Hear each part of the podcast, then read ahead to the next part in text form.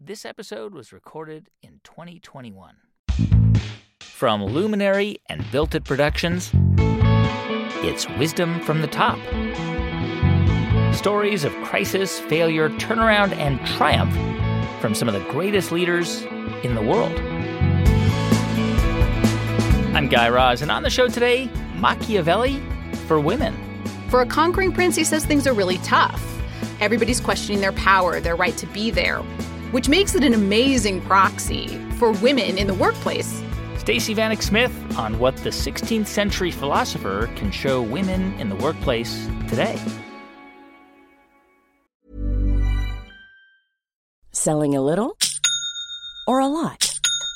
Shopify helps you do your thing however you cha-ching. Shopify is the global commerce platform that helps you sell at every stage of your business. From the launch your online shop stage to the first real life store stage, all the way to the did we just hit a million orders stage.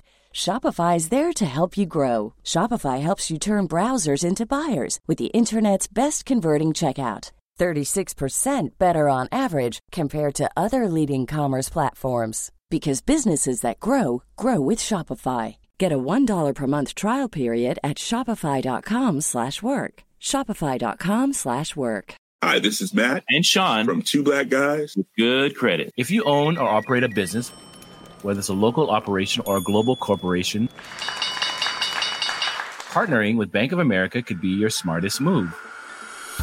By teaming with Bank of America, you'll enjoy exclusive digital tools, award winning insights, and business solutions so powerful you'll make every move matter. Position your business to capitalize on opportunity in a moment's notice. Visit bankofamerica.com slash banking for business to learn more. What would you like the power to do? Bank of America, N.A., copyright 2024.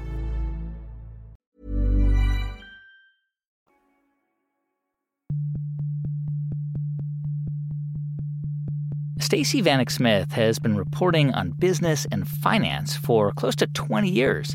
She's the host of The Indicator on Planet Money, and throughout her career, she's reported on everything from oil in Oklahoma to monetary policy in Pune, India. And the more she examined the business world, the more she kept bumping into some unpleasant truths. 80% of CEOs are men. Women make 80 cents for every dollar a man makes. Women start 40% of the businesses in the US but get 2% of venture capital. And of course, these trends extend into the world of politics, law, entertainment, you name it. So, what to do? Well, Stacey started to think that some of the answers might lie in Niccolo Machiavelli the oft quoted and sometimes misquoted 16th century philosopher of politics, diplomacy, and power. Machiavelli is the source of lines like, It is not the title that honors the man, but the man that honors the title. And the first method of estimating the intelligence of a ruler is to look at the men he has around him. And, of course, it is far safer to be feared than loved. For her new book, Machiavelli for Women, a playbook for getting ahead, Stacey takes lessons from the careers of female leaders including Janet Yellen, Adele Lim, and Neha Narkhede, and from the philosophy of Niccolo Machiavelli to propose a set of tools that women can use to gain more money, more confidence, more respect, and more support in the workplace.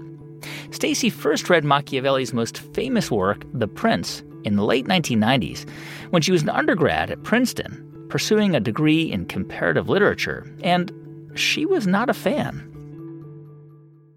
I really hated the book, incidentally. I remember just having a visceral reaction of hatred when I first read it. Because it's like this power hungry, right? It's, it's it seems like like he's setting you up to live in a scary world. It's so cynical and yeah. sort of it, it feel I mean the word that keeps coming into my mind is basic, right? It's like how to get power over people, how to bend them to your will. It it wasn't inspiring to me. This was nothing I had any interest in at age 18. I mean, I was a comp lit major guy. I was not interested in power or crushing anyone. Yeah. So who were the philosophers that that appealed to you? I remember really loving Cicero. Um, mm. Cicero was so optimistic. The way he wrote about mankind and humans and just the potential we all have and the inherent goodness we all have and that is also true, incidentally. Yes. Um, yes. I still love Cicero. I still get excited when I think about those ideas. But, you know, I've been working for a long time and um, slowly I, I have found myself thinking about Machiavelli a lot more over the years than Cicero. And I've developed an appreciation for Machiavelli that I definitely did not have in college. What what were those triggers? Like, when do you remember him kind of sort of popping back into your life from time to time? Yeah, it didn't happen in the early part of my career. I think it happened maybe five or six years into my career. I started thinking more about Machiavelli because at that time, you can start to sort of see the arcs of people's careers a little bit. You see people start out and where they're starting to move. Um, I've been working in public radio now for 15 years, so I have seen career arcs. I've seen, you know, interns turn into hosts. I've seen people drop out of the profession altogether. I've seen um, really talented people get kind of pushed aside. I've seen mm. less talented people get elevated.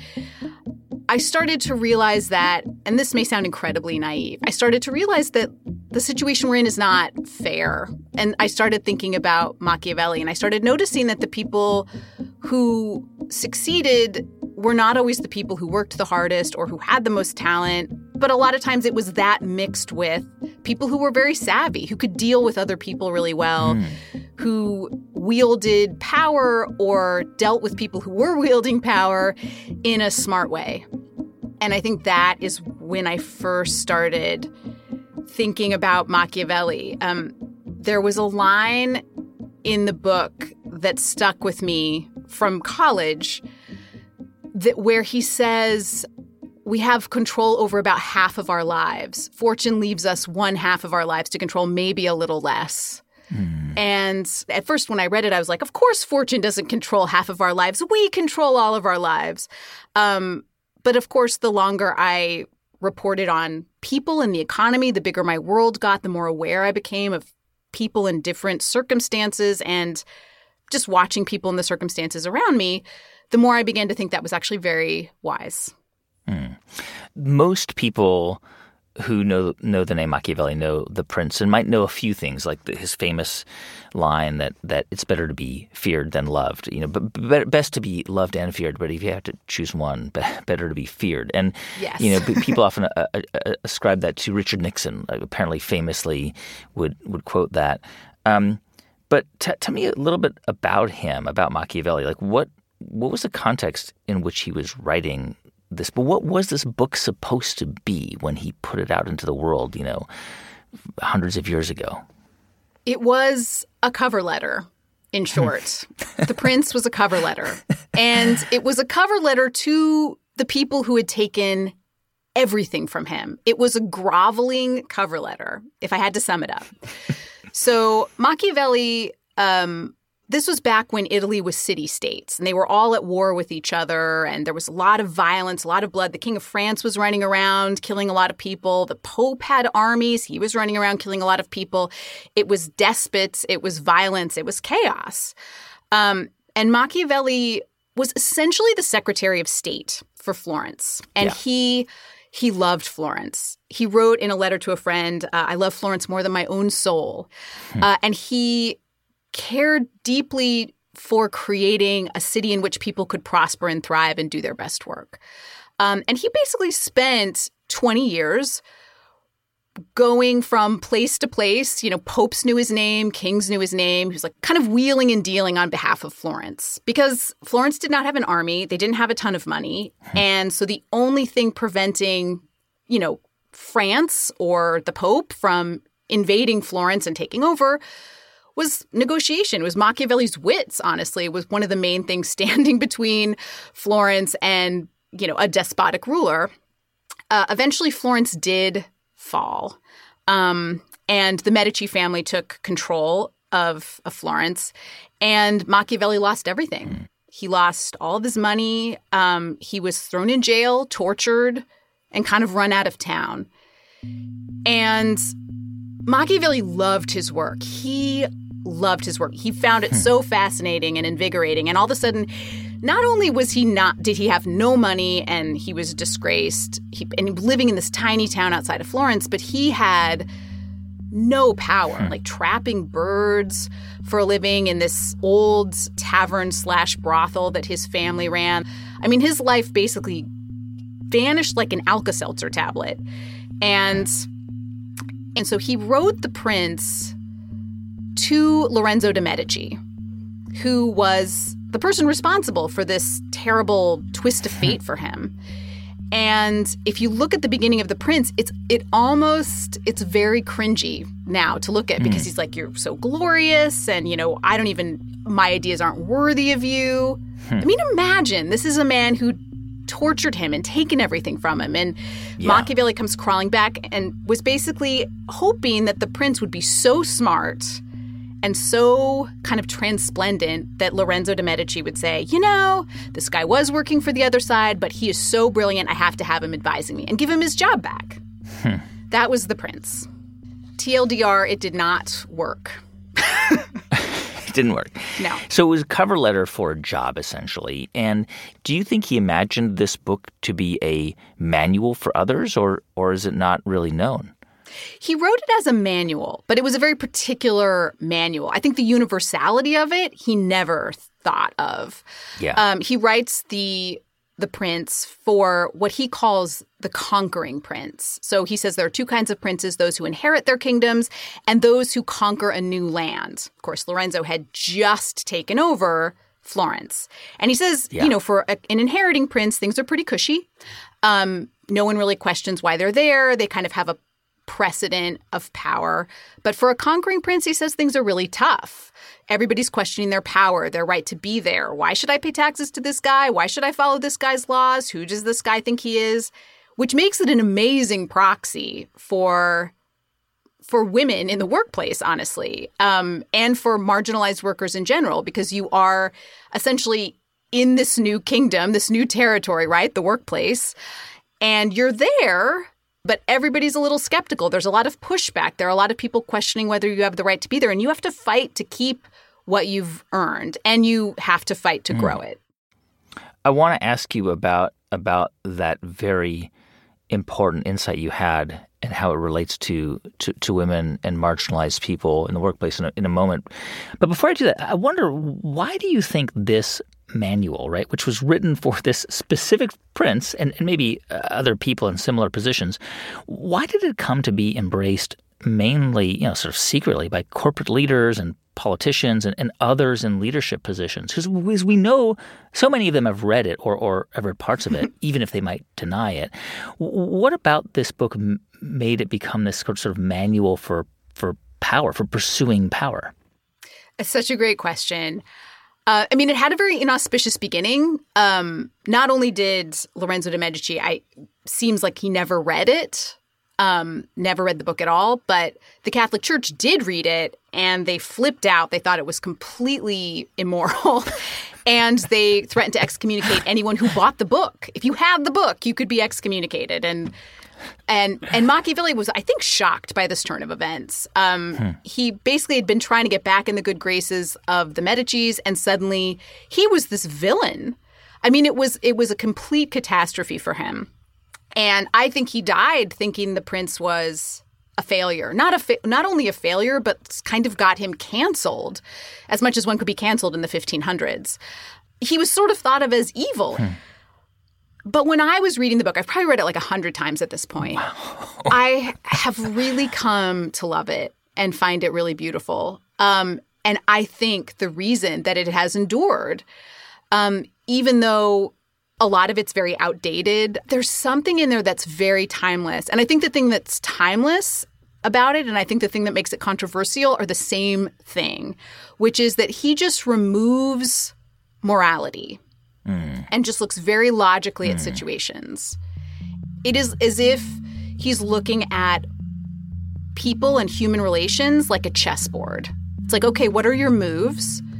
Yeah. Where are you powerful? Where are you weak? What can you do to maximize your power in a situation?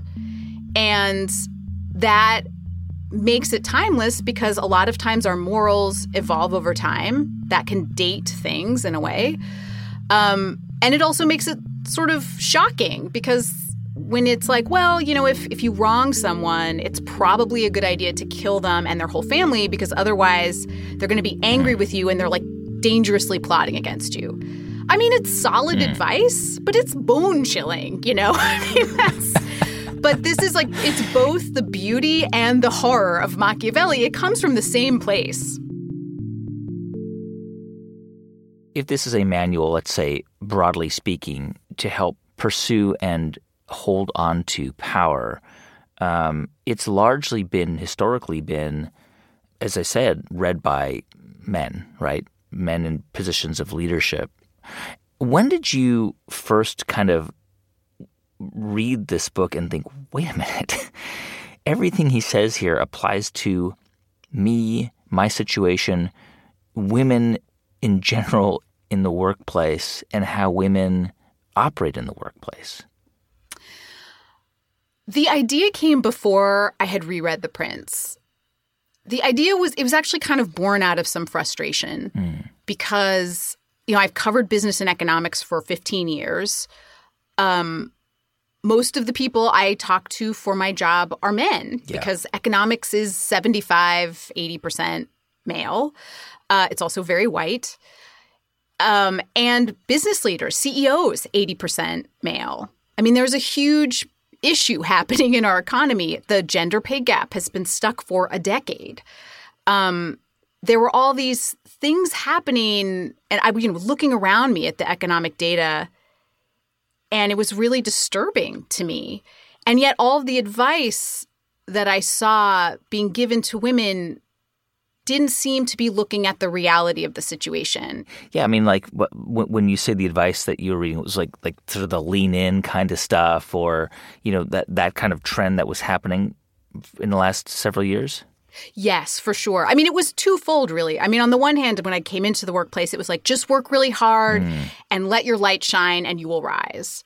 Yeah. And then on the other hand, it was, you know, sort of like girl power, girl boss. That, I mean, that whole movement that has, of course, largely imploded yeah. too. And, you know, as as a person trying to navigate the workplace and not, I mean, you know, I don't like to think of myself as a devious person. I do really love my work. I feel very lucky. I try to work really hard and I do try to let my ideas shine.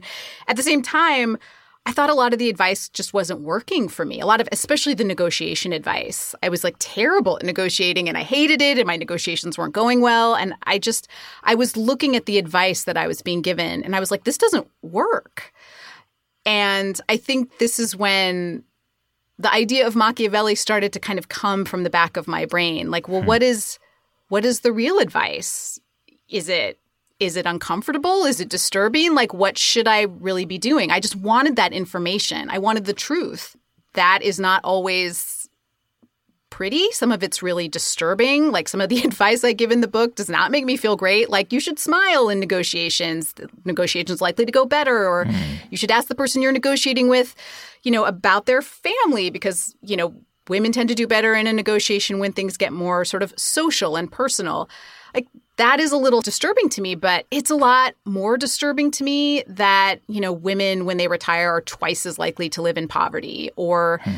Uh, that women start 40% of businesses but get 2% of venture capital so that during the pandemic a, a, huge number of businesses started by women and people of color failed because those businesses were not capitalized that well. I mean, that I find way more disturbing. And so, if smiling during a negotiation will help get more money in women's bank accounts, if it will help them get a promotion more quickly, I want people to at least know that advice, to at least know that that's mm-hmm. something they can do that could work.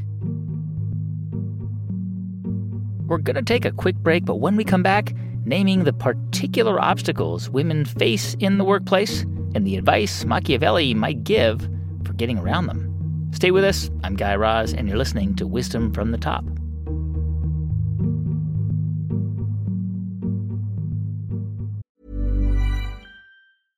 Ryan Reynolds here from Mint Mobile. With the price of just about everything going up during inflation, we thought we'd bring our prices down. So to help us, we brought in a reverse auctioneer, which is apparently a thing. Mint Mobile unlimited premium wireless. Have to get 30, 30, bit to get 30, bit to get 20, 20, 20, bit to get 20, 20, bit to get 15, 15, 15, 15 just 15 bucks a month. So, Give it a try at mintmobile.com/switch. slash $45 upfront for three months plus taxes and fees. Promo for new customers for limited time. Unlimited more than 40 gigabytes per month. Slows. Full terms at mintmobile.com. I'm Sandra, and I'm just the professional your small business was looking for. But you didn't hire me because you didn't use LinkedIn jobs. LinkedIn has professionals you can't find anywhere else, including those who aren't actively looking for a new job but might be open to the perfect role, like me. In a given month, over 70% of LinkedIn users don't visit other leading job sites. So if you're not looking on LinkedIn, you'll miss out on great candidates like Sandra. Start hiring professionals like a professional. Post your free job on linkedin.com/people today. Hey there, it's Michele Norris. I'm host of a podcast called Your Mama's Kitchen. When I travel, I'm usually looking for a way to find a taste of home when I'm not at home. And one of the things I love to do when I am at home is entertain. And Airbnb allows me to do that. When I was in California recently, I rented a house that had a great kitchen. And when we were sitting around the table, we're all thinking, we're in someone else's house. Someone could be in all of our homes as well. If you have a home, but you're not always at home, you have an Airbnb. Your home might be worth more than you think. Find out how much at airbnb.com/slash host. Generative AI is not a one size fits all. If you're powering a customer chat experience, you need instant speed at low cost. If you're doing complex R&D or advanced analysis, you need frontier intelligence. The Claude 3 model family from Anthropic offers a model for every task and budget. Claude 3 Opus sets new industry benchmarks for intelligence. Sonnet strikes the perfect balance between speed and skill. And Haiku is the fastest and most cost effective model on the market. Join the thousands of enterprises who trust Anthropic to power their AI solutions. Visit anthropic.com slash Claude today. Welcome back to Wisdom from the Top. I'm Guy Raz. At the beginning of her new book, Machiavelli for Women, Stacey Vanek Smith cites a bunch of data that shows how undervalued women are in the workplace and how underrepresented they are in leadership. So I asked her about something that really struck me when I read that data. It's amazing to read through them not because of, of, of the factual data. Like, so, you know, we know 80 percent of CEOs are men, ninety percent for Fortune 500 companies. Corporate boards, eighty percent male. Um, women make, you know, eighty cents for every dollar men make, et cetera, et cetera. What's so unbelievable when you read these stats, Stacey, is that I could have had that same exact conversation ten years ago. Yeah. You know, I, I remember those same statistics ten years ago. And then, and 10 years ago, you would read them and say, well, this is going to change, obviously. And here we are. And it really hasn't changed at all, even though there are more women getting law degrees, uh, medical degrees. Um, they do better in standardized tests across the board in, in secondary schools and in colleges. Um, it hasn't changed. There, has been very little movement over, over the last 10 years. I think that's right, right? That is absolutely right. Um, and this was, in fact, this was the thing I was looking into right before I decided to write this book. Was I was doing some uh, some pieces for my for my podcast on the gender pay gap, and I was looking into it and talking about it. And one of the economists I was talking to, this wonderful woman, Francine Blau, said, Oh, yeah, well, it's been the same for 10 years. And I was like, For 10 years? Hmm. She said, Yeah, actually, it's gotten a little worse. And I was like, 10 years? That can't be right. But a lot of things have been stuck for 10 years. The share of women in the workforce stuck for 10 years. Of course, since the pandemic, we lost 30 years of progress. Things are just stuck. Um, and you're right. Women are going to law school, medical school, college in higher numbers. There are more women than men in law school. And yet, 75% of federal judges are male. Mm. There are just about the same number of women and men in medical school, but 75% of surgeons, which then generally the highest paid job in that are, are are male. 75% of law partners are male. 75% of elected representatives are male. Um, there something is happening. Like there is a gap like women are entering the workplace, but they're not reaching, as I came to think of it, like the princely realms, Machiavelli's princely realms. They're not getting into the executive offices. They're not getting the money for their companies. Like, what is going on? Mm. And how how can we possibly navigate that as individuals? Because of course, a lot of this could change with policy, but as individuals, we don't always have an effect over policy immediately. So, like, what can we do right now, just you? So you you you sort of open up by kind of identifying some of the key um, sort of obstacles that that women face. Many of them we know well. Um, you know, systemic obstacles and obstacles that can be, as you rightly point out, you know, mitigated in some some ways through policy. But there are other obstacles that seem self perpetuating, not because women are holding themselves back, but because society has created a, a, context in which women are expected to think or act or behave differently. So you, for example, talk about the Cinderella syndrome. What what is that? The Cinderella syndrome. Yes. This is this is one of the big ones. And this does seem very backwards in a way, but you know, the research shows us that it's still very much alive and well. So the Cinderella syndrome is this idea that men tend to be promoted based on potential and that women tend to be promoted based on work that they've done, sort of again and again and again and again.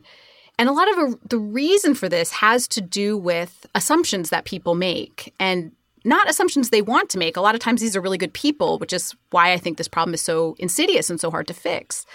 Um, but people associate being a woman, being sort of a quote unquote good woman, ideal feminine qualities are things like compassion, being self-effacing, not, you know, not asking for yourself, working on behalf of others, being nurturing. I mean, those are really beautiful qualities, but the problem is the qualities people associate with leaders are not those qualities. The qualities people associate with leaders are people who are decisive, independent, don't care too much what other people think, are assertive, are not afraid to say something unpopular, not afraid to say the truth.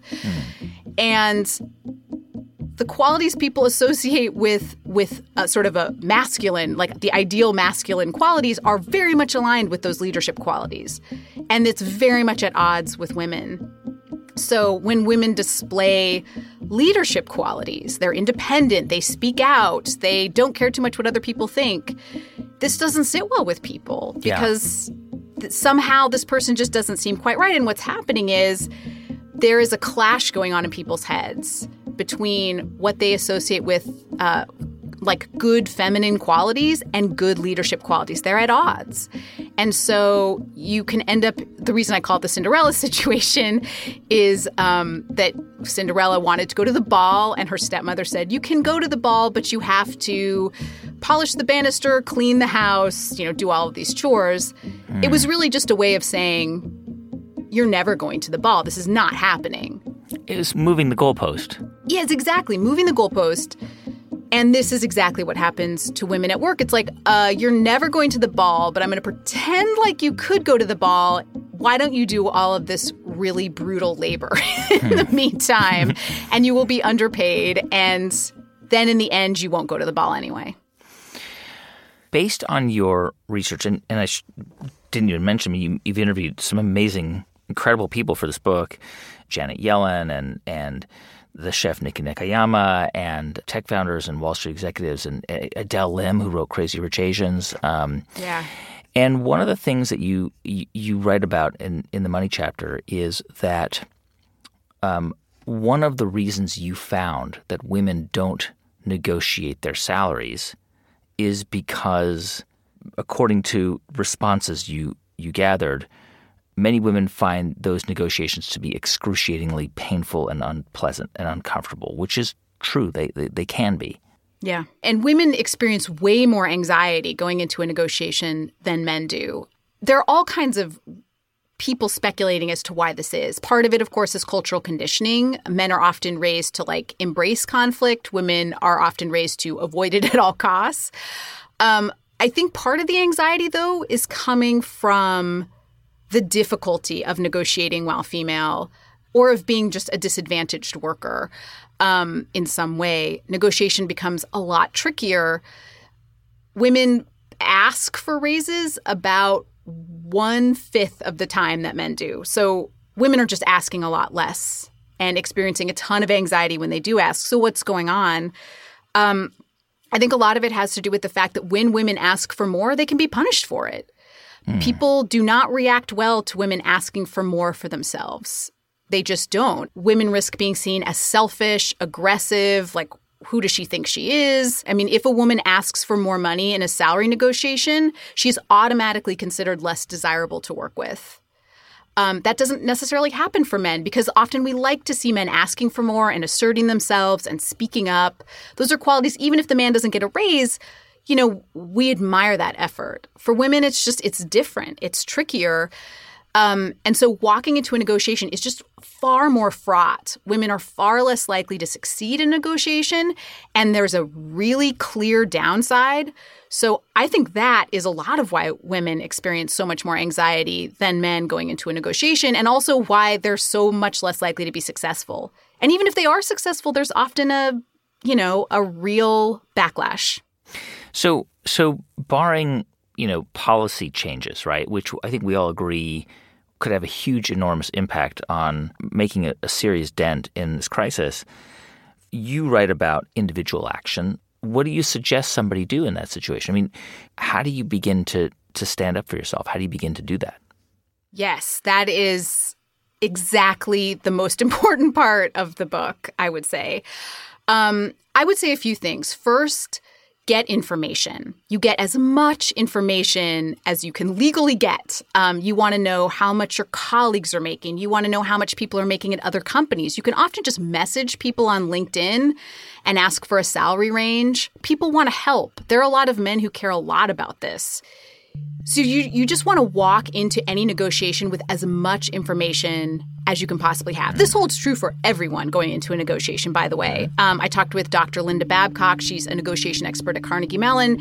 And she told me that she thinks 90% of the success of a negotiation happens before you even open your mouth in the negotiation. It is about doing homework because a lot of discrimination happens in kind of foggy situations. Mm. Clarity is the thing that you want. You want to say, listen, done a lot of market research. I know this company tends to pay between seventy and ninety thousand dollars for this position. Um, I'm getting paid sixty eight thousand, so that's you know lower than than should be. Um, but I'm also producing 20% more than anybody else on my team. So it seems like I should be making at the top of that salary range. So then you're giving concrete information. It takes the negotiation out of the realm of the emotional and the fuzzy. And that's where people's assumptions and discrimination lives. You are giving them facts. Mm-hmm. You are trying to be paid fairly, treated with respect. And and and also create a relationship with your employer. And yeah. this is the other big tip that I would give. When you walk into a negotiation, it shouldn't just be about money ever. Ideally, your relationship with the company is a relationship. So, hmm. walking into a negotiation as a woman, you want to avoid anything adversarial. That does not tend to work out very well for women, an adversarial kind of mano a mano standoff situation. What you want to do is create a collaborative environment. So, you say, I'm so excited for my future at this company. I really see a future for me here. Here's what I think I can do for you guys. I know you're wanting to be more innovative, start a podcast. Um, that's something that's really interesting to me. I'd be so thrilled to to move in that direction. I think. I think I could really grow here and I want to stay at this company. I'm so inspired and excited. Um, I do know that I'm getting paid on the lower end of the salary range. And it's important to me that my work be properly valued. Mm. And so, you know, I'd love to talk about my future at this company, pay, and also like where I'd like to go. And then suddenly you're opening things up. It's a collaborative, you are establishing a relationship. And I would argue that's a much better, more holistic approach for navigating a workplace anyway. Mm. And listen, if your boss says no, one really brilliant trick, which is so simple, but I literally never thought of it, came from Neha Narkhede, who is the founder of this uh, company Confluent, which is a unicorn company. She's an amazing woman. She said she liked being told no because then it became a puzzle. How do I get to yes? So she said, ask for a list of specifics. Okay, what would you need to see from me to feel comfortable paying me that amount? Get absolute specifics. Well, we would need to see your productivity go up by 10%. We would need to see you make X number of widgets or whatever it is. Go make those things happen and come back and say, listen, here's what you told me I need to do to get this raise or promotion or whatever it is. I've done them. And again, it's moving it away from the foggy into the concrete. And then Neha said if she was still told no after delivering on all the specifics, she would leave because there was you don't want to stick around in a situation where where you're just going to be blocked at every turn. At the same time, you are telling your employer what you want. You are asking how to get it if your employer says no. I mean, that's a really productive conversation. We're going to take another quick break, but when we come back, better negotiating through the Erin Brockovich exception. Stay with us. I'm Guy Raz, and you're listening to Wisdom from the Top.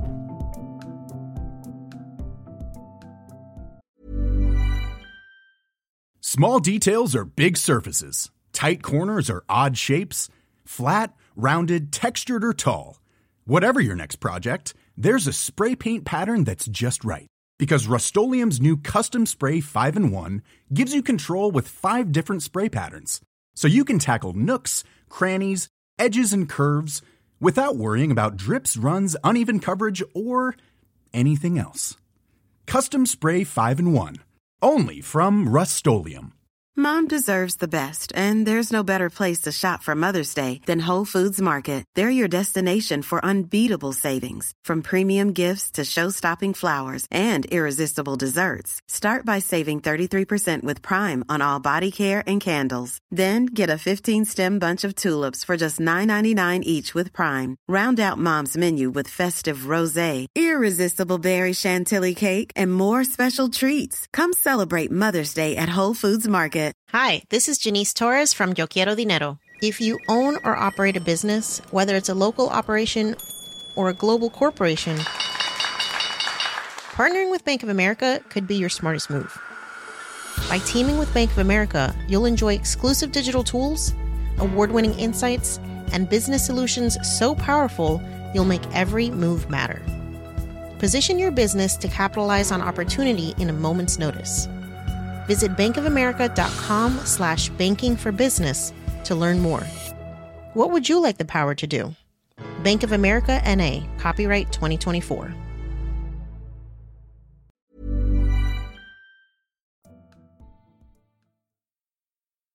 Hey, welcome back to Wisdom from the Top. I'm Guy Raz. So here's more of my conversation with Stacey Vanek Smith, host of NPR's The Indicator podcast and author of the new book, Machiavelli for Women a playbook for getting ahead. One of the things that really stood out to me is this idea that women tend to be at their best as negotiators when they're advocating on behalf of others. And it reminds me of, of something Simon Sinek talks about and has talked about with us um, on the show about mission. When the mission isn't about you, you tend to perform better. How, how can you apply this idea of advocating on your for yourself, but but using the principles of advocating for others, because clearly you discovered that that women are more effective when they advocate on behalf of others. Oh, yes. This was one of my sort of favorite discoveries when I was writing the book. I called it the Erin Brockovich exception because um, although we do tend to look at women quite negatively if they're pushy and assertive and aggressive, we don't do that if women are being pushy, assertive, and aggressive on behalf of someone else. Hmm. That is very much in line with what we think a an ideal woman is. She's selfless. So, as a woman, you can kind of leverage it. For instance, if you want to ask for a raise, one thing you can do is think like, well, what should like Sharon, my colleague, be getting paid? Hmm. And it's like, you know, she's totally underpaid. She should be making at least $80,000 that's what you should ask for. And your negotiation is likely to go better and be more successful if you do that. Um, also, when women get into leadership roles, I think this can be very, very powerful. Uh, it's something that's often called transformational leadership. So instead of asking people to do something, if you say, we need to do things on behalf of the team, you know, the team basically becomes the other person that you are fighting mm. for.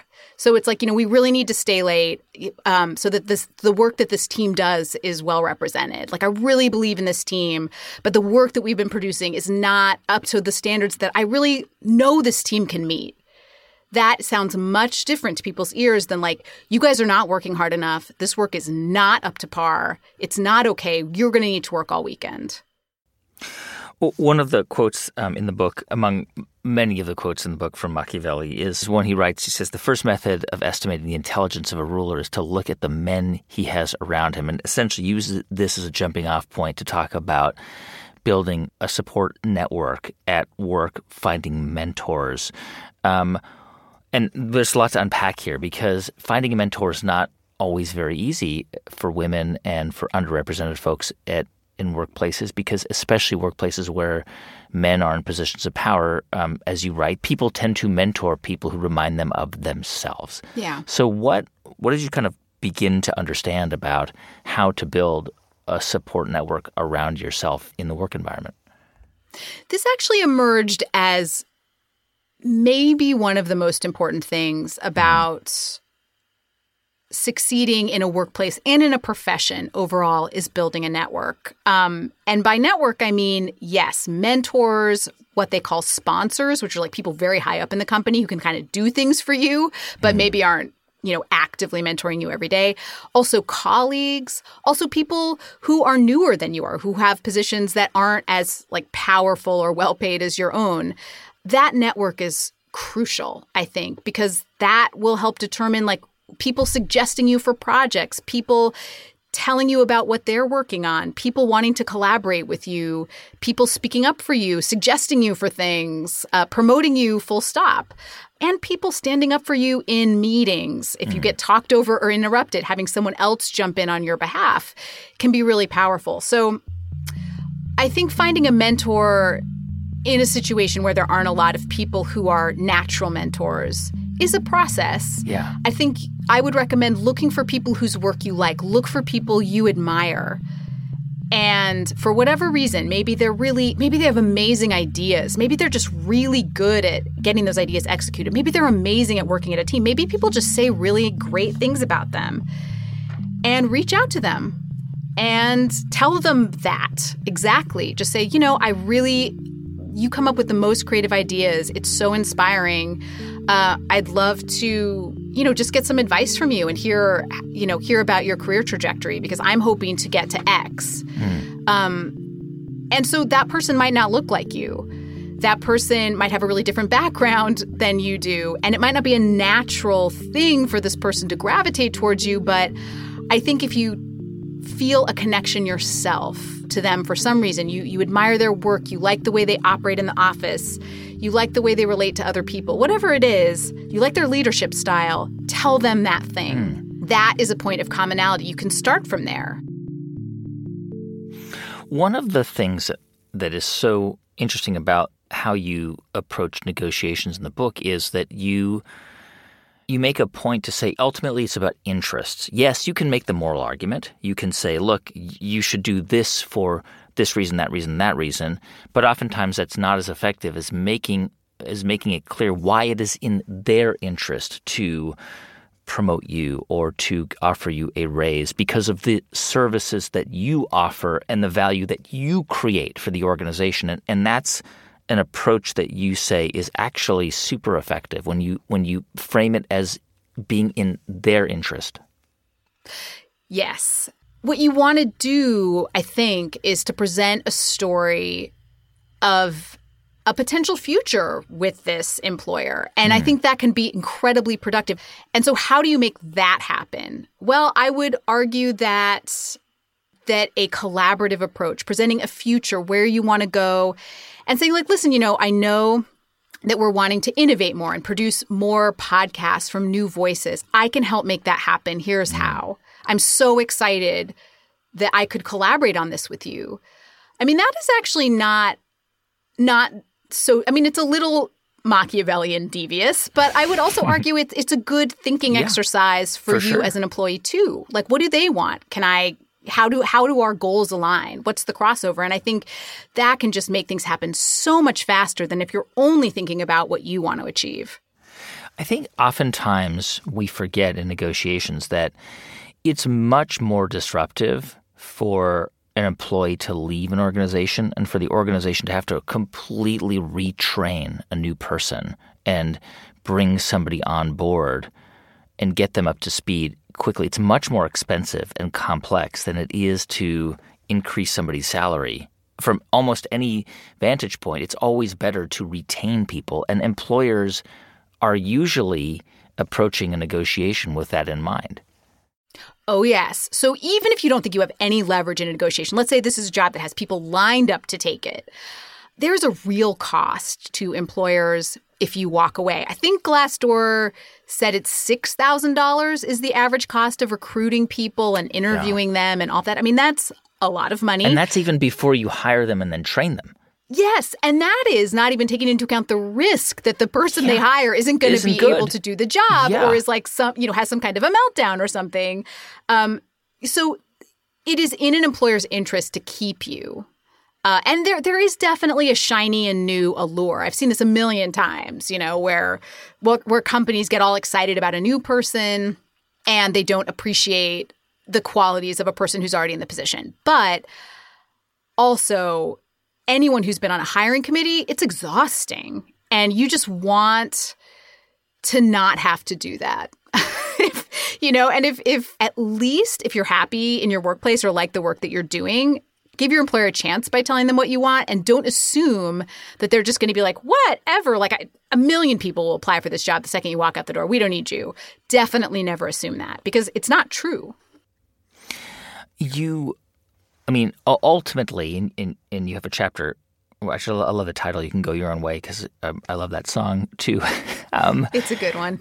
but you know ultimately that is a decision you you can make. I mean, you can make that decision to go. I, I remember I interviewed Nooyi about her life and career at Pepsi, and yeah. she was really recruited hard to come to Pepsi in, in 1994, and they she had been at um, uh, you know a technology firm. She'd been at Motorola. They really wanted her at Pepsi, and she was being recruited by GE, and she had to decide between GE and, and Monsanto and Pepsi, and they were all really trying to get her on board to, to come to be a, a strategic leader. And this is not long before she became CEO. So she joins Pepsi in 94. By 96, she's ready to leave. She was frustrated. She felt disrespected. She felt like it was an old boys network and that many of the men in the executive team were disrespectful and, and dismissive of her ideas. And, and one day she walked into the CEO's office and she said, I'm, you know, I'm going to present this uh, uh, this strategic um, plan to the board, and then I'm leaving. Um, I'm done. And he was stunned. She she describes this in her book that he was stunned huh. to to learn that she felt this way, didn't know that, and instantly, um, instantly read the riot act to these other executives. But she was prepared to leave. She said, "I don't need this," and she didn't have a plan.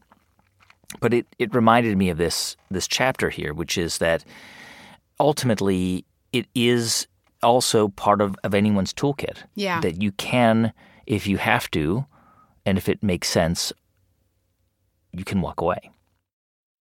Yes. And I think that is incredibly powerful to know.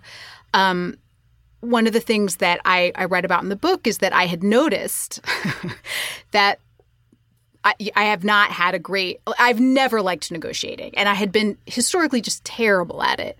But there were a couple negotiations that went really, really well for me. And those were in cases where I didn't really care about the thing I was negotiating for.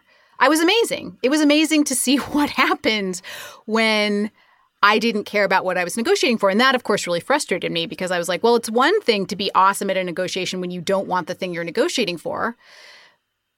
But I don't care about those negotiations. I care about the negotiations where I do really want the thing. So, yeah. what is the power secret in the not caring that I could potentially apply? And I think the key is a willingness to let go.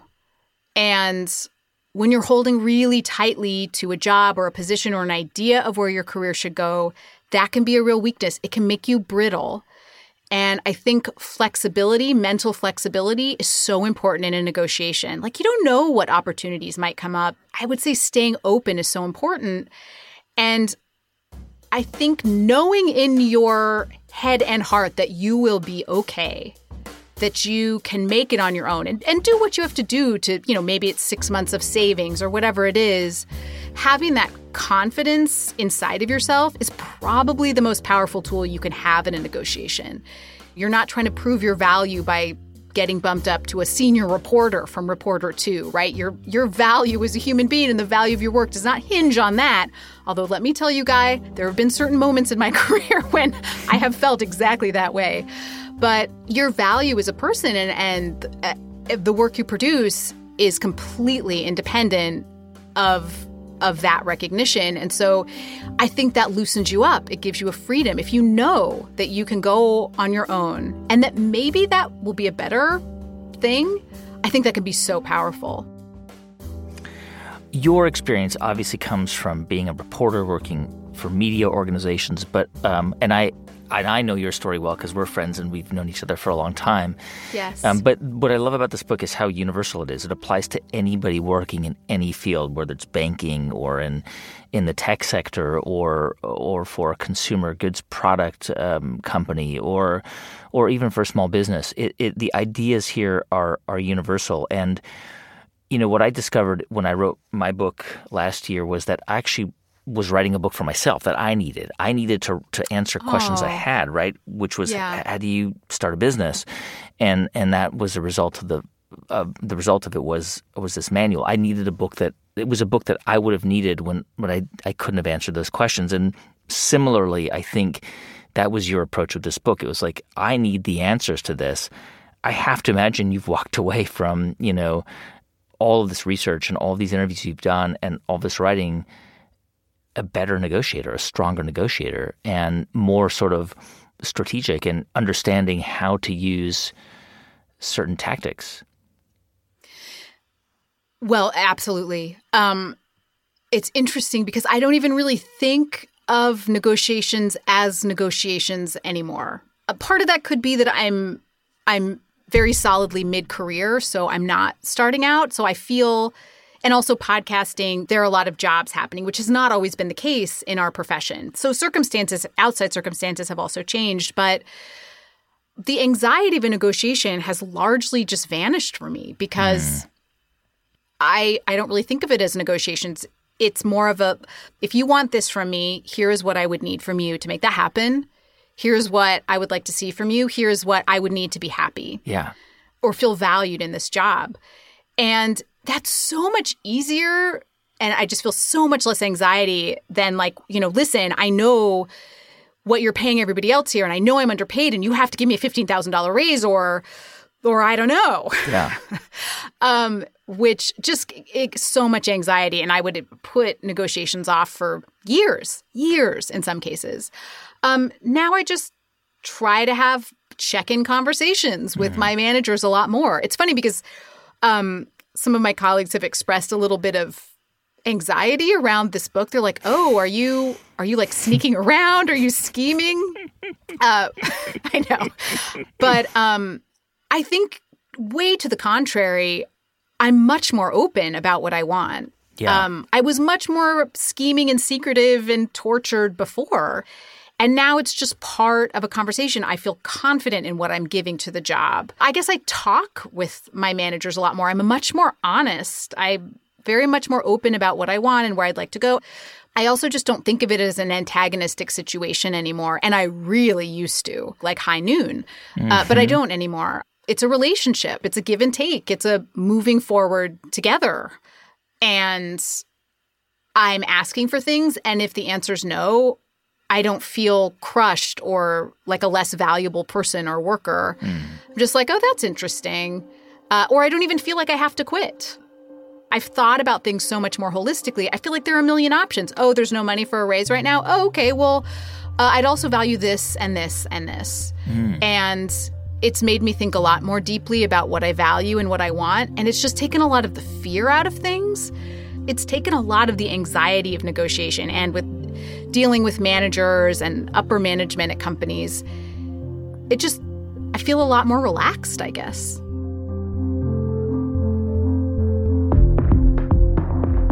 That's Stacey Vanek Smith, author of Machiavelli for Women.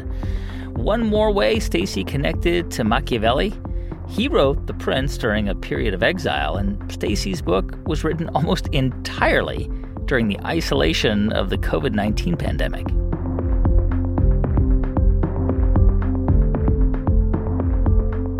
Hey, thanks for listening to the show this week. The music for this episode was composed and performed by Drop Electric. I'm Guy Raz, and you've been listening to Wisdom from the Top from Luminary and Built It Productions.